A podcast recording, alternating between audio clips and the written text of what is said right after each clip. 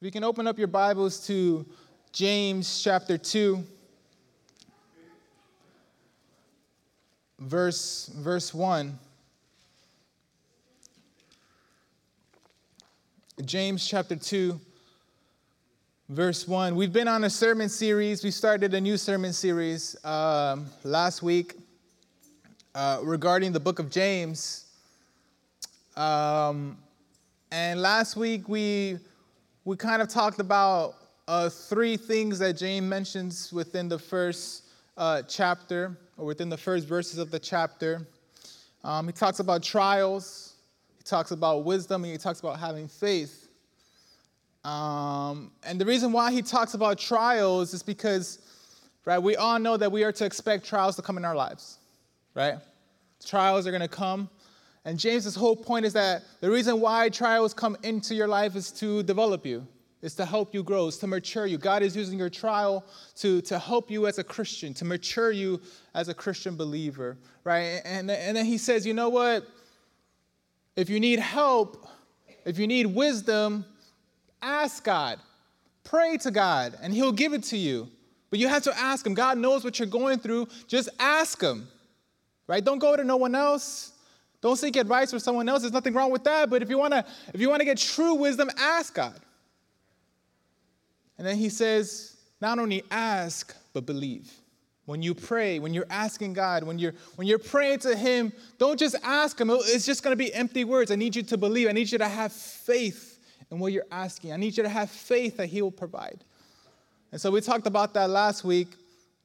And just to give you a little bit of context, because maybe you, you, you missed last week, but the book of James, we don't know who really wrote it. Uh, there's a couple of Jameses in the Bible, but we're almost certain that it's uh, James, the brother of Jesus. Jesus' half brother. Um, and this book is just so, so filled with wisdom. James really likes to confront you on issues that you're so sensitive of, issues that you don't really want to talk about. And so he'll confront things that, that really touch the sweet spot, things that really t- take us out of our comfort zone. He begins to talk a lot about faith or whatnot. And, and so James is really challenging a lot of us. And he's challenging these Christians, these Christians who are being persecuted, who are going through certain things, and, and they're scattered throughout different places. And so he's writing this letter to them. And, and, and in chapter 2, verse 1, James says, My brothers and sisters, believe in our glorious Lord Jesus Christ uh, must not show favoritism. James gives the, the, the theme of, of, of, you can say, chapter 2, right? Believers in our Lord Jesus Christ must not show favoritism. Look at verse 2. Such a man comes into a meeting, or suppose a man comes into your meeting wearing a gold ring and fine clothes and a poor man in filthy clothes also comes in. If you show special attention to the man wearing fine clothes and say, Here's a good seat for you, but say to the poor man, You stand over there, or you sit on the floor by my feet. Have you not discriminated among yourselves and become judges with evil thoughts? Listen, my, my dear brothers and sisters. Has God not chosen those poor people, right? Uh, those who are poor in his eyes, right? Uh, or in the eyes of the world to be rich in faith and to inherit the kingdom he promised those who love him. But you have dishonored the poor. Is it not the rich who are exploiting you? Are they not the ones who are dragging you into court? Are they not the ones who are blaspheming the noble name of him to whom you belong? If you really keep the royal law found in Scripture, love your neighbor as yourself, you are doing right. But if you show favoritism, you sin and are convicted by the law as lawbreakers. Interesting what James is saying. He says if you're doing, if, if, if you're loving your neighbor as you love yourselves, you're doing a good thing. You're doing the right thing. As a Christian, what you're doing is correct. But then he, he, he goes into something that's straight, uh, uh, straight to the point, something that's super simple. If you show favoritism, you what? You sin. You sin. Thank you, Father God. Thank you for this word.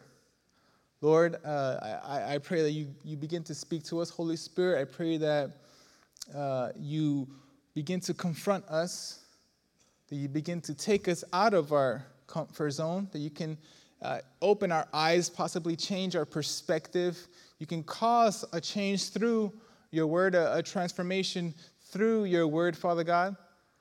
And so I just thank you, Lord, for this opportunity that you've given me to, to be here on this uh, pulpit, on, on this stage. And I just pray that you use me to speak uh, to your children and, and, and to, to, to uh, you know, us that are here this morning, Father God. I pray, Lord Jesus, that you begin to open up hearts and ears, that we can truly walk out of here differently, Father God. And so I put this all in your name, Jesus. Thank you, Father God. Amen and amen. You can take your seat.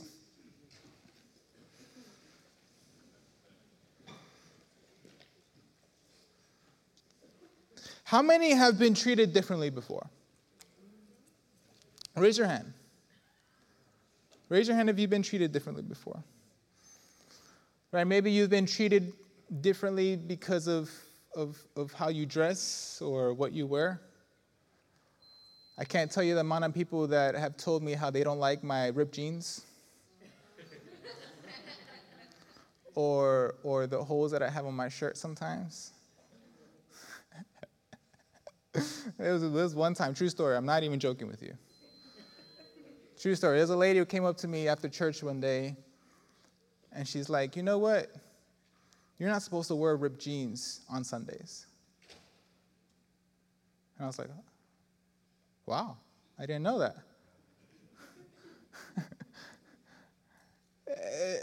and I didn't really, I mean, I understand why she said it because maybe she grew up in a different generation, she grew up differently, but I grew up differently as well. And so I, I, thought it was a little weird how she didn't really like my, whip, my ripped jeans, but you know, I understood as well.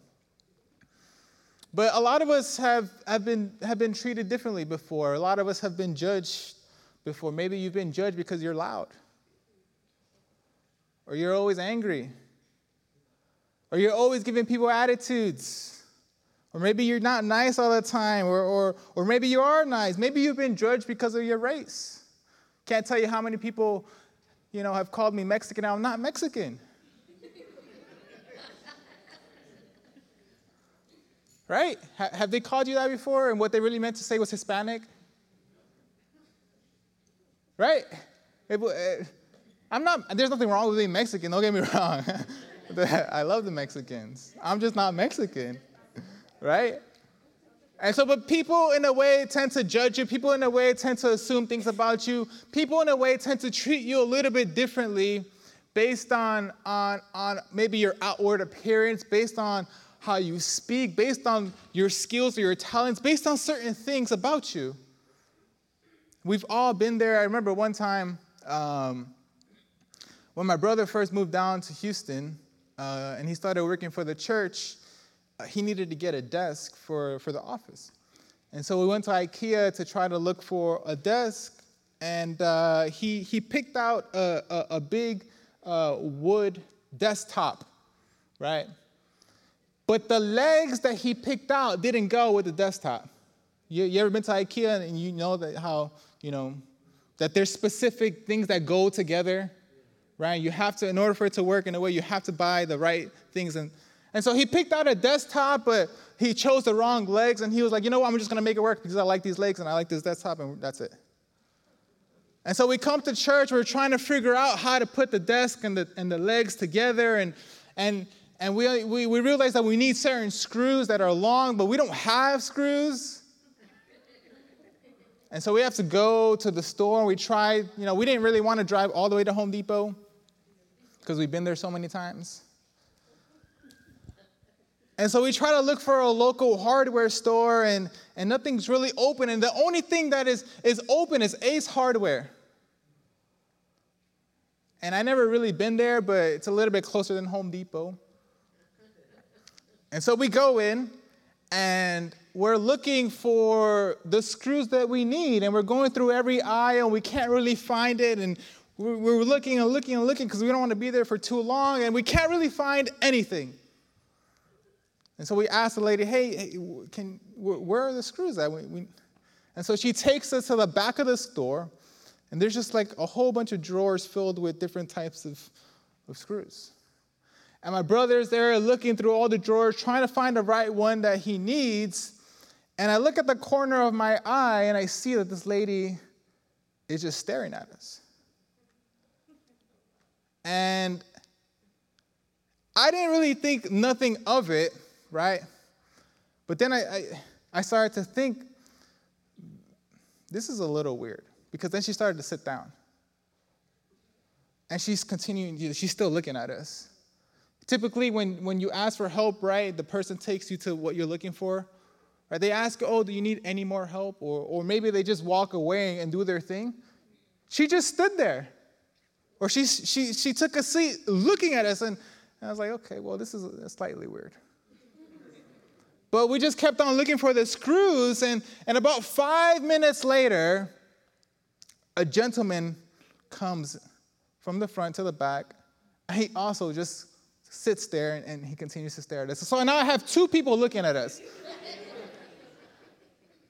And so to myself, it's like, man, we must be doing something that, uh, that's entertaining. I, I, never knew looking for screws was, was that entertaining. Like, I don't, what's going on here? Why are they, why are they looking at us? Why? And I look at my brother and, and we both look at each other and we know things are weird and we don't understand why.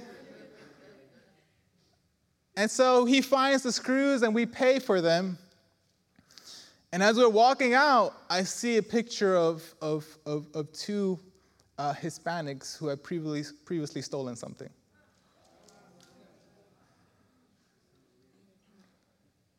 And so you can understand how I felt that day. They thought that we were going to steal something because we were Hispanics. And I walked out of there feeling disappointed because I expected maybe a little bit more from people, but I guess I sort of understand. But still, I felt judged and I felt slightly treated differently because of, of maybe somebody else's mistakes. And we've all, all been there before. We've all been judged. We've all been treated differently before. before. And, and James, uh, he really talks about this in, in chapter 2. And he's writing to Christians who, who have a problem with, with treating people differently. They saw the rich and they favored the rich, but then when they saw the poor, they kind of just pushed them to the side. They were less important. They were, they were considered possibly worthless, but it was the rich who they favored. It was the rich who they preferred to be around. It was the rich who they gave special treatment to. And, and James really kind of hits on this favoritism thing. He, he, he talks about how, how, as Christians, you shouldn't have favorites, but that you should really love everyone equally. That you should rather see everyone equally. Just because the person next to you looks a little bit different, just because the person next to you does things a little bit different, doesn't give you the right to judge them. And so James says you shouldn't, don't judge people, but, but, but treat everyone equally. Don't have favorites. Don't prefer a, a, a, certain amount of a certain group of people and, and exclude the others, but you have to treat everyone equally. And so James kind of talks about this within chapter 2. And that's what I want to talk about today, if you allow me to. Because I see three things that are wrong with, with, with having favoritism, three things that, that lead us right, to having favoritism. And the first thing that I see, the first point that I want to share with you, with you is, is that favoritism leads us to judge. Favoritism leads us to judge. Look at James chapter 2, verse, verse 2. Suppose a man comes into your meeting wearing a gold ring and fine clothes and a poor man in filthy old clothes also comes in. If you show special attention to the man wearing fine clothes and say, Here's a good seat for you, but say to the poor man, You stand over there, or you sit by the floor by my feet. Have you not discriminated among yourselves and become judge, uh, become judges with evil thoughts? James is giving a perfect example of what favoritism is like. He's painting a perfect picture of how favoritism, but you've excluded the poor, you've mistreated the poor. And what I find interesting is that James begins to tell him all these, he begins to ask him all these rhetorical questions, right? And he's asking them these rhetorical questions for a reason because he's trying to make a point. And he knows that they know the answer. He's not expecting a, a, a, response. He's not expecting for them to answer. He knows that they know the answer. Eh, these Christians know that what they're doing is wrong. They know that, that, that mistreating the poor is bad. They know that having favoritism to the rich is bad. It's, they know this stuff, but they still continue to do it. That's why James asks them rhetorical questions. He's trying to call them out. And I wonder how many of us are kind of in that same boat. We know that we shouldn't show favoritism, but we still do. We know that we shouldn't judge people, but we still do. We know that mistreating or assuming things about people is wrong, but we still continue to do it anyways. And we're kind of like these Christians, aren't we?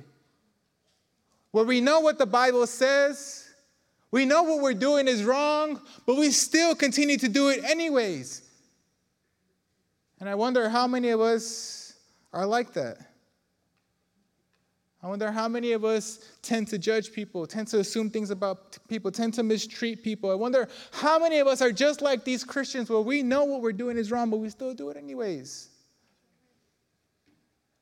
And I think what James is trying to help us realize is that, man, you really need to see everyone as equal. Whether they're poor, whether they're rich, whether you like them or you don't whether they've done something to you, whether they have something that you don't have. You have to see everyone as equal. Don't look at their outward appearance. Don't begin to have favorites, but begin to love. And this is what we're going to talk about next on our third point because it's very hard to love those who we don't like, isn't it? It's very hard to show love to our neighbor when they don't show love to us back. It's hard to show love to those who've mistreated us, who've talked bad about us, who've gossiped about. It's hard to show love to those who really, in our eyes, don't deserve our love. And James talks about this. He says in verse 8, if you keep the royal law found in Scripture, love your neighbor as yourself, you're doing right. But if you show favoritism, you sin and are convicted by the law as lawbreakers. The last thing that I see is that favoritism leads us to sin and not love. And I'll finish with this. It's interesting how James talks about this idea of loving our neighbors. It's more than an idea, in fact, it's a command. James is he's quoting the Old Testament in Leviticus 19:18 where it says, "But love your neighbor as yourself." And Jesus in fact quotes that same Bible verse when a man asks him, "What are the he, he asked a trick question. He, he asked Jesus, What is the greatest command? And Jesus says, Well, the first greatest command is that you have to love the Lord your God with all your heart, all your soul, and all your mind. Right? We all know that.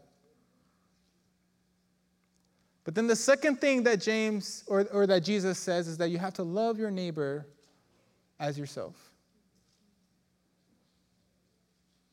And so even Jesus talks about this command of love, and that's why James calls this this, uh, he, he says in verse 8, it's a royal love because Jesus himself is the one who's commanding us to do it. Jesus himself is emphasizing on loving your neighbor as yourself.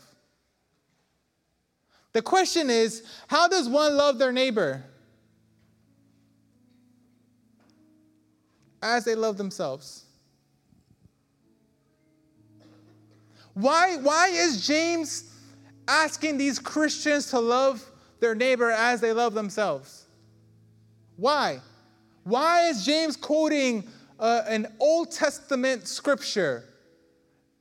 If you look at the context of Leviticus 19:18, if you look at the context of this verse, you'll see that it will begin to list all types of things of, of how to love your neighbor. And it begins to list things that we don't really like talking about. It talks on, on topics that are really sensitive. In that list, it talks about how we shouldn't hold grudges. Right? It talks about that if you're angry or if you have hatred towards someone, that don't keep it in silence, but, but talk it out with them and, and, and let them know.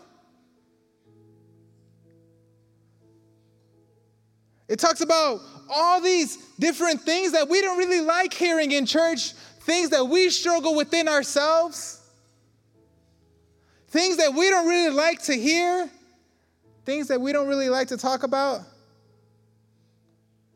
It talks about gossip and spreading rumors.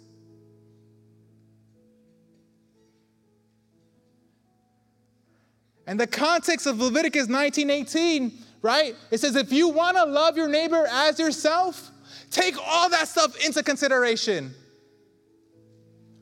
Don't hold grudges. Don't, don't, don't keep your hatred in silence. Don't keep it to yourself.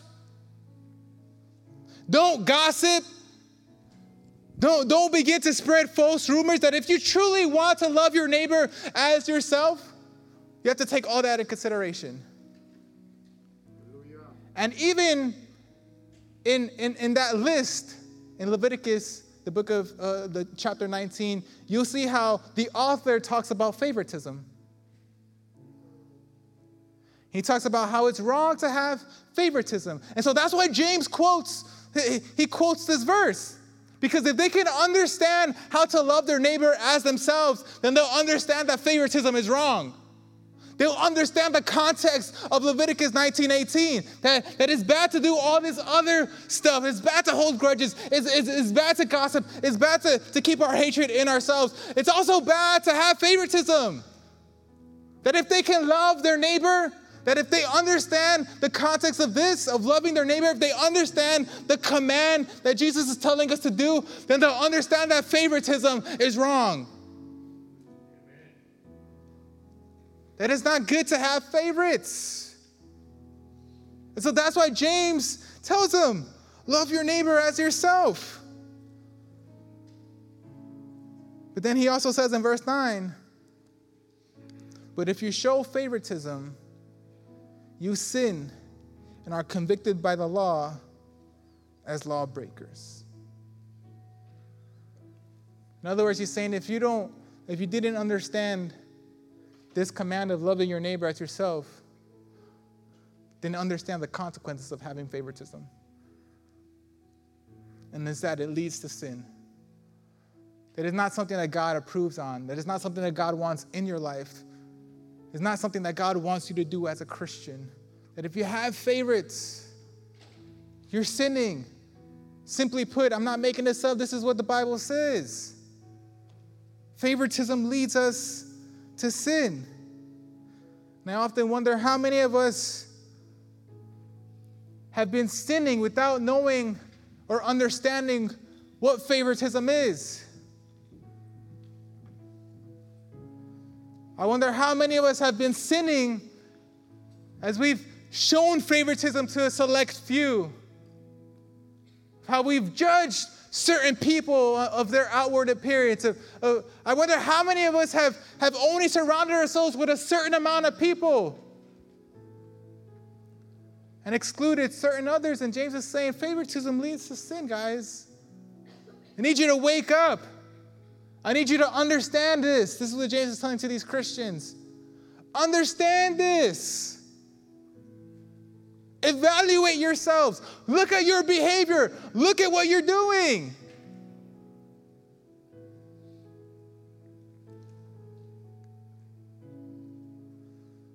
I wonder how many of us have been guilty of this.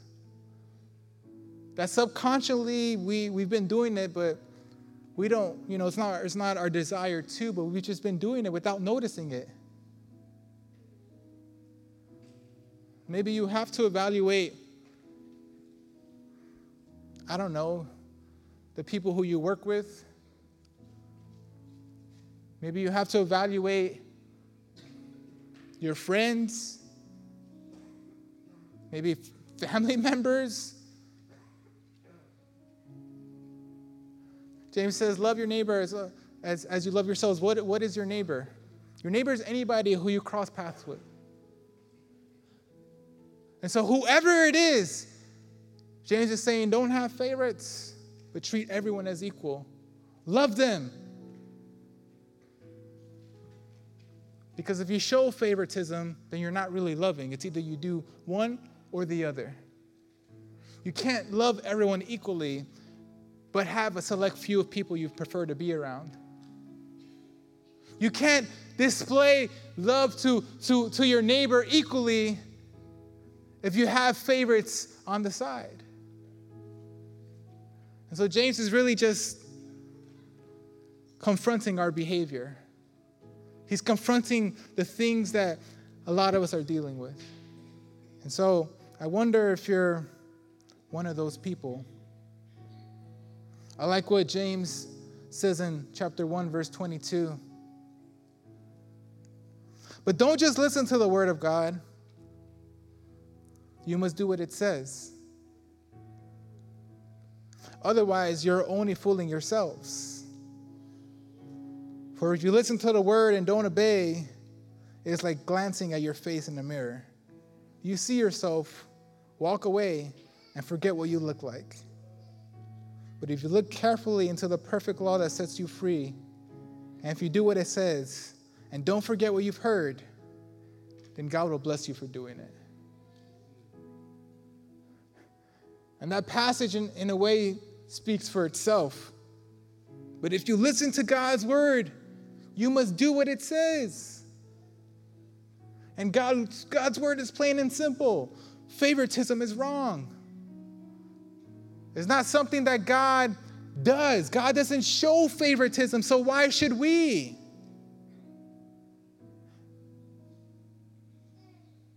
Why should we show favoritism? If God looks at the heart, then why are, are, are we judging for what's on the outside? So I wonder how many people want to be obedient to, to God's word. That really, we shouldn't just listen to it, but apply it in our lives. So I don't know if this is something you're dealing with. Maybe you haven't even thought about it until you you came today. Maybe throughout the week, you can evaluate what you've been doing. Have I been showing favoritism to certain people?